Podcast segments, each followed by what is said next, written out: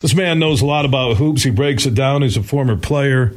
I love his Twitter feed. Uh, Ant Wright is checking in on the Meijer guest line here on the Huge Show across Michigan. March Madness is here tonight. You get uh, one of the greatest NIT games in the history of Crisler Center, uh, Michigan and Toledo. Ant should be a good game. I'm serious. Yeah, I can't wait. I can't wait. You know, earlier in the season, you know, Michigan struggled against MAC teams, whether they were, you know, Eastern finished, I believe, second to worst, and they beat them by five at LCA, and then you got they lose to the third worst team in the MAC in Central, and then they end up beating Ohio, which is the fifth best team in the MAC, and went to overtime with them. So it's only right to you know go uh, a fourth time against the uh, MAC champions, who are it's a very good Toledo team. Very good team. You know, and uh, you, we can use the cliche play down to your competition, but you just mentioned their struggles against some of the weaker MAC teams, including the loss at home back in December to CMU. Yet we've watched them beat quality teams like Michigan State or push Purdue until the end or lose in overtime at Illinois, at Indiana. Why the inconsistency all season for this team? Well, the youth on the perimeter you know that is the the most important, the highest value positions in college basketball is going to be your perimeter, the guys who are initiating the offense. And you had some younger guys, like even even you know Kobe. Kobe was unplayable last year, and he's the same age as Jett. So not only was he younger last year, he was basically a true freshman this year. Uh, having Dug and uh, Kobe and Jett be those three guys. They had to get through November and December, learning a lot, learning a ton. Didn't have a lot of minutes under their belt, but now they're seven, eight hundred minutes deep um, into their freshman year, and you know Kobe is his second year. But um, now that the team's a bit better now because they've had to grow up, uh, because guys like Joey Baker has taken more steps of you know you know being more energized and uh, but overall the perimeter play has been uh, much better, especially from Kobe and Dug. The way the, the way that they've grown from November, December to now uh, has been great to see. And as a team, they've gotten a lot better, where they've now been able to beat or challenge NCAA tournament teams. Now, if you play those same games again, they're not going to lose to Central.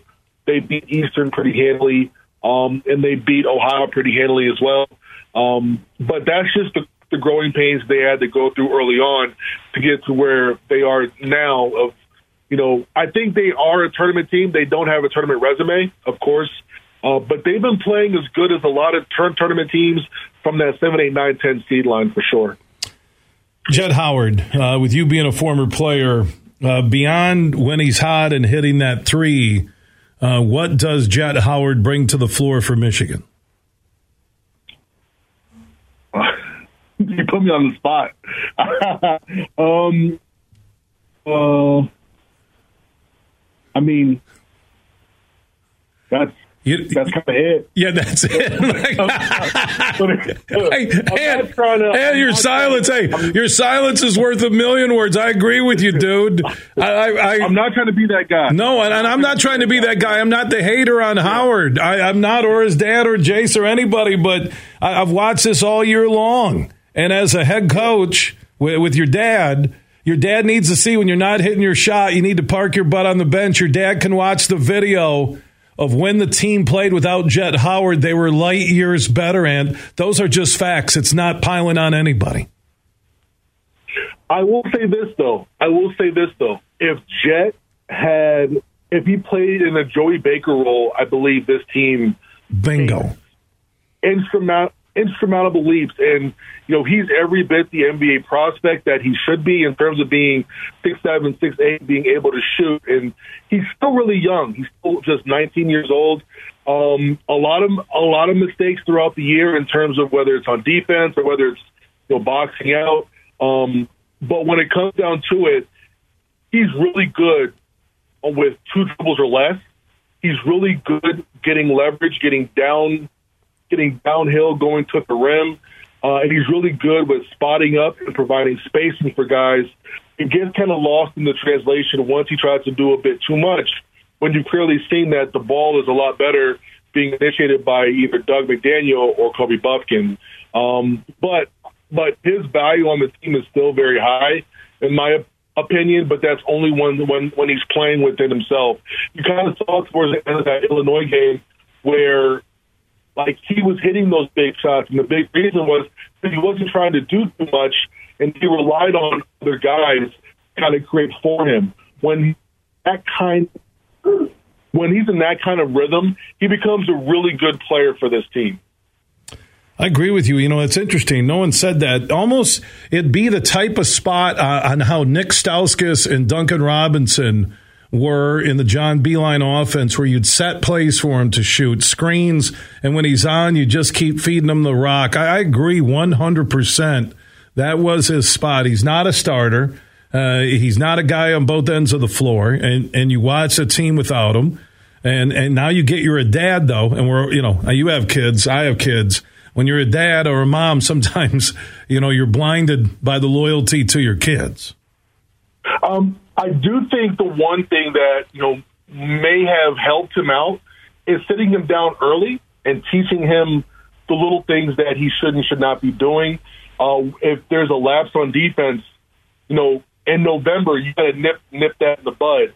If you don't box out, got to sit him down back in November because the growth that's needed from November through December, especially for true freshmen, it's going to get you through a little bit better once you get to the Big Ten Conference, knowing you're going to be playing Jett 30, 35 plus minutes a game. Um, I think if we we we nipped those in the bud a lot earlier, um, I think this team is looking a little bit different today.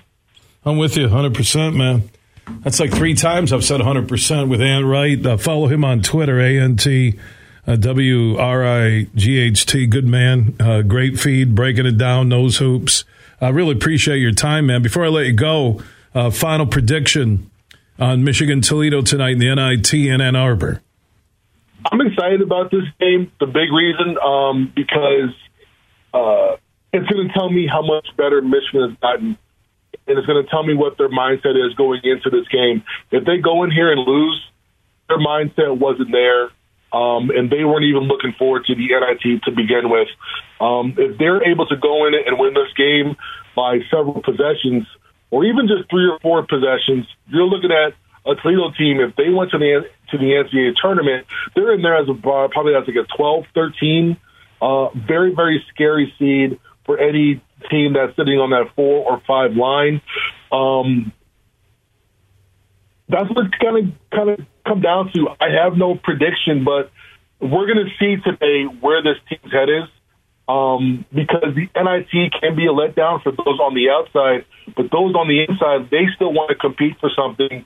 And a lot of times it's getting through that first game because you you were just let down. You got to play two days later from Selection Sunday what's the mindset like? Are you going to go out and try to win this thing, or are you just playing just to play and get you know a couple pieces of, pieces of gear, but your mind is on something else? We're going to see a lot today. And uh, Michigan State, uh, our second final question.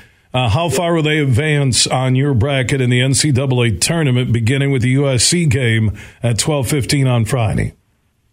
In my opinion, they have the second easiest route to get to the Final Four of all the Big Ten teams.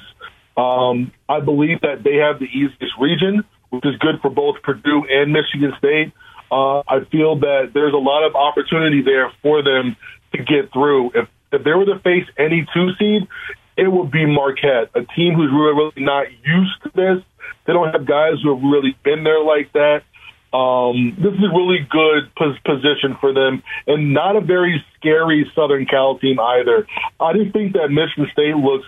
Um, they didn't have a great Big Ten tournament. I get that, but but I think with the way that they were playing prior to that, not sure if it was fool's gold or not, but they got to be able to shoot the ball and make shots because of they're so limited on the interior. You got to trust your guards. You you have to trust Tyson Walker got to trust AJ Hoggard, Akins, Hauser to really get you through. And you need Mo Malik Hall. I know he's a little bit banged up, but you need him to be on his A game.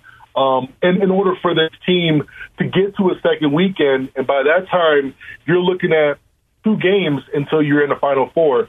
So if we're looking at from any one standpoint, if you're looking at any seven, you want to be where Michigan State is. They have an incredible opportunity. And always good to talk hoops with you, my man. Enjoy March Madness. We'll be in touch soon. Hey, you too, my man. Have a good one.